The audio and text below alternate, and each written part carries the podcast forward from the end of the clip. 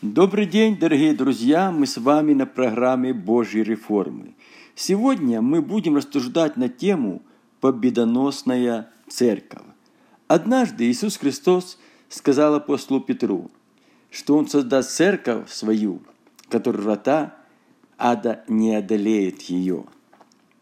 Знаете, если мы создаем свою церковь не на основании Божьего руководства, Божьих обетований, каких-то своих планов, своих убеждений, понятий, то врата одолевают такую церковь. Песни песней в 6 главе 10 стихом сказаны такие слова.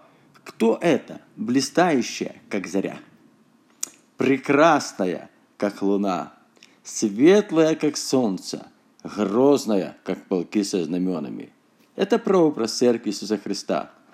Она, как заря, блестит – она прекрасна, как луна, которая отражает свет солнца, и светлая, как солнце, и она грозная, как полки со знаменами.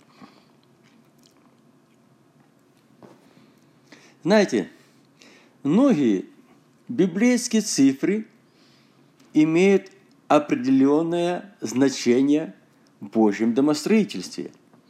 Есть такие, знаете, более основные важные цифры в Библии. Это прежде всего три Троица, Триединство Бога. Семь – это семь духов Божьих, обитающих по всему лицу земли. Это Божья полнота. Двенадцать, например, это двенадцать колен Израиля, это и двенадцать апостолов Божьих. Но я бы хотел сегодня обратиться именно бытие, потому что всякий раз, когда мы понимаем бытие и понимаем откровение, это две книги, где начало и конец, мы больше можем понимать саму Библию. Давайте посмотрим бытие. Отец Еноха, седьмого Тадама, да, был Иарет. Он жил 962 года – а сын Еноха, Мафусал, жил 969 лет. Это два человека, которые мы находим в Библии, природословно, где сказано о веке людей, которые прожили самый больший из всех людей на земле. Самый больший прожил Мафусал – это сын Еноха, а отец немножко меньше. Небольшая разница, 7 лет ну почти тысячу лет. Дальше мы смотрим. Внук Еноха жил 777 лет, так говорит Библия. То есть мы видим, это Божья полнота времени. 770, это три раза по 7. Божья полнота связана триединством Бога. Это Божья полнота во времени, которая направляет нас к восхищению церкви. И дальше мы уже переходим к Еноху, Бытие 5.24. «И ходил Енох пред Богом, и не стал его, потому что Бог взял его». Мы видим прообраз церкви Енох, который ходил пред Богом. Церковь Иисуса Христа, она ходит не пред людьми, а пред Богом. Апостол Павел говорит, что в человеках ли я ищу благоволения, людям ли угождать стараюсь, да? Если бы я угождал людям, то я не был бы рабом Христа. И он говорит прямо, для меня мало значит, как обо мне судят люди, да я сам не сижу себе, судья мне Господь. И вот каждый тот, кто принадлежит телу Христа, к церкви Его, он ходит пред Богом. Для этих людей мнение Бога самое важное. Знаете, однажды апостолам сказали первосвященник, на то время духовный и как бы и духовная власть, и даже власть государственная для Израиля. Сказали, что мы вам запрещаем – проповедовать о Иисусе Христе. Да, они подчинялись этой власти, потому что тогда был храм, жертвы приносились, были первосвященники. И, конечно, они подчинялись на тот период времени. Это переходной период. Исполняли закон даже, но одновременно жили под благодатью. Ну, что сказал Петр? Ну, судите сами, справедливо ли пред Богом? Знаете, есть вещи, когда несправедливо пред Богом. Слушать вас больше, чем Бога. И вот та церковь, которую создали люди, там пытается навязывать что-то, какие-то правила, законы, постановления, которые не всегда соответствуют тому, что говорит Бог, что говорит Библия. Не всегда соответствует воле Божией для тела Его. И тут мы можем быть непослушны. Это несправедливо пред Богом. Потому что одному и живому Богу поклонись, и одному мы служим. Мы служим живому Богу. Итак, мы смотрим, это церковь. Дальше за Иноха, Евреям 11, 5, 6. Веру Инох переселен был так, что не видел смерти, и не стало его, потому что Бог переселил его. Знаете, он верою. Прежде всего, переселение идет верою. Библия говорит, что праведный верою жив будет – тело Христа. Праведники Христовы живут верою. А если кто поколеблется, дальше мы читаем по этому тексту, колебания, сомнения, где враг хочет украсть твою веру. Если ты дал место дьяволу, ты поколебался, то к тому не благоволит душа моя. Но дальше Павел говорит, но мы не исколеблешься на погибель. Понимаешь, колебания, сомнения, неверие – это на погибель.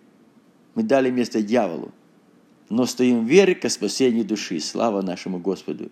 И поэтому считаем, что верой Енох переселен был так, что не видел смерти и не стал его. Почему? Потому что Бог переселил его.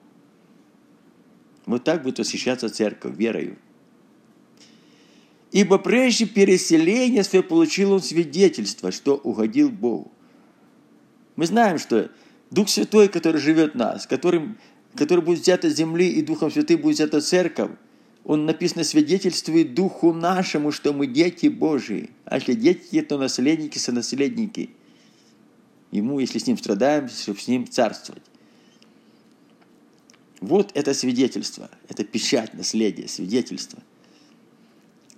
А без веры угодить Богу невозможно. Ну никак. Как бы мы ни старались, сколько мы добрых дел бы не делали, сколько бы мы ни трудились, но если это все просто от того, что мы должны, обязаны, но это без веры, просто Богу угодить невозможно. И наши молитвы без веры, они ничего не решают. Потому что молитва веры только исцеляет болящего. Бог отвечает на молитве веры. Ибо надо, на что приходящий к Богу, что веровал. Прежде всего мы приходим верою к Нему. К престолу благодати мы приходим верою чтобы, во что верить? Что Он есть. Когда мы приходим в присутствие, Он уже там. Мы ожидаем. Мы ожидаем ответа от Него. И ищущим Его воздает. Поэтому и сказано, ищите Господа, пока есть время найти Его. Призывайте имя Его, пока Он близко. Потому что придут такие время, что очень трудно может быть в каких-то ситуациях жизненных, то сейчас есть возможность это делать. Теперь давайте дальше пойдем. Это один прообраз церкви, это мы видим Енох. Есть еще один прообраз, Бытие 5, 28, 32. Давайте 32 стих. Просмотрим это место Писания. Лемех жил 182 года и родил сына, и нарек ему имя Ной. Сказал, Он утешит нас в работе нашей, в трудах наших при возделывании земли, которую проклял Господь. Понимаете, это уже шло дальше благословения именно генетически по линии. И счет Иноха – это по линии церкви. Лемеха – это один из рода Иноха, только дальше. А уже дедушка его – вот этот дедушка благословил Ноя, избранного Богом человека, чтобы дать спасение роду человеческому. Но мы видим, что как Он благословил, что Он утешит нас в работе нашей и в трудах наших, которые проделаны в земле, которые проклял Господь.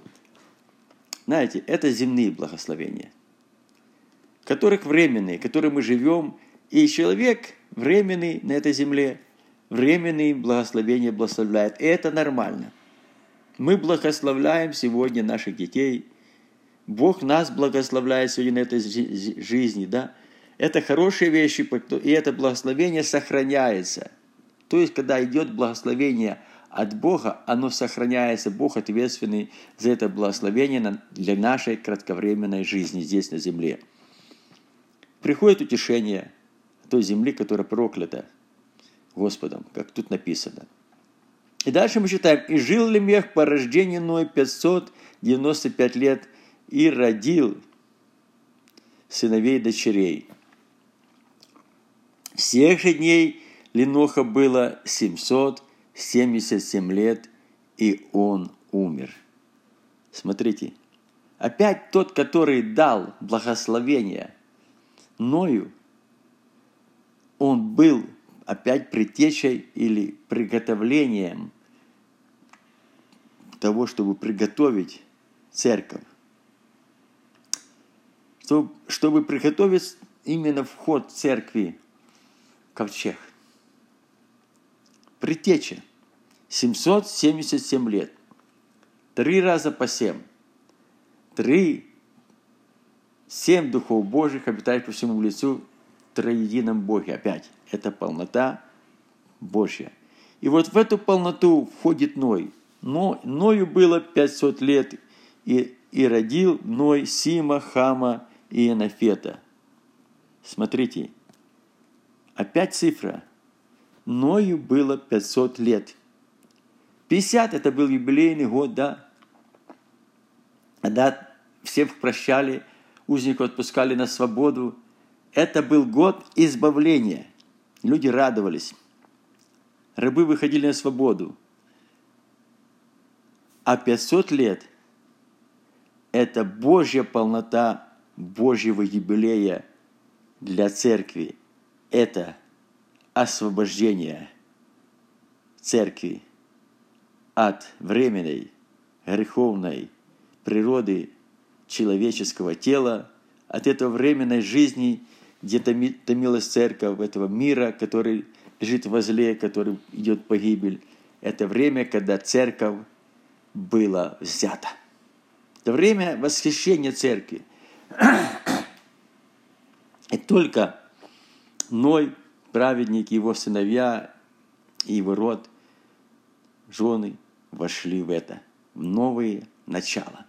Это новое начало. В новом творении новое начало. Это церковь, которая есть новым творением во Христе Иисусе, которая, Бог сотворил все новое, она пошла в новое начало, небесные обители.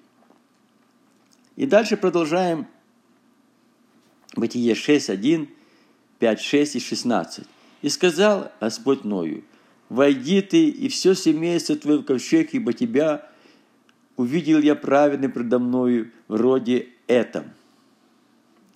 Ну и сделал все, что Господь повелел ему. Ной же было 600 лет, как потоп водный пришел на землю. И вошел, и вошедший мужский и женский пол всякой плоти вошли, как повелел ему Бог, и затворил Бог за ним. И затворил Бог за ним. Что мы здесь видим? Бог сказал, войди в ковчег.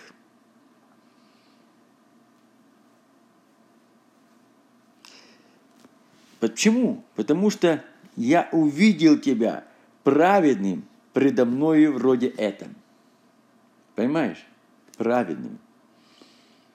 Только праведный человек. Праведник да творит правду еще, а святой да еще. И ну и все сделал, что сказал ему Господь. И что интересно, Ной же был 600 лет, когда пришел потоп. И Бог затворил двери. Если закрыто властвование наше, то для, крыто для погибающих. Двери закрываются для неразумных дел также, у которых сатана князь века ослепил умы, чтобы не просиял у них свет. Только мудрые. те, которые запасались маслом. И 600 лет – это когда Бог уже почил от всех дел своих. Это время брака в небе церкви Его. Пусть Бог благословит нам. Это субботство. Знаете, часто идут споры о субботе. Я не хочу в эту полемику входить. Я знаю, что в послании Кирилла написано совсем немножко по-другому. Субботство – это прежде всего не суббота, а это субботство – день покоя. Это новое начало для нового творения во Христе Иисусе. Это же то, что будет на небе. И поэтому евреям мы читаем 4.1, также 4 стих, 9 и 11. Поэтому будем опасаться, чтобы когда еще остается обетование войти в покой Его, есть обетование о покое Его, которое неизменно.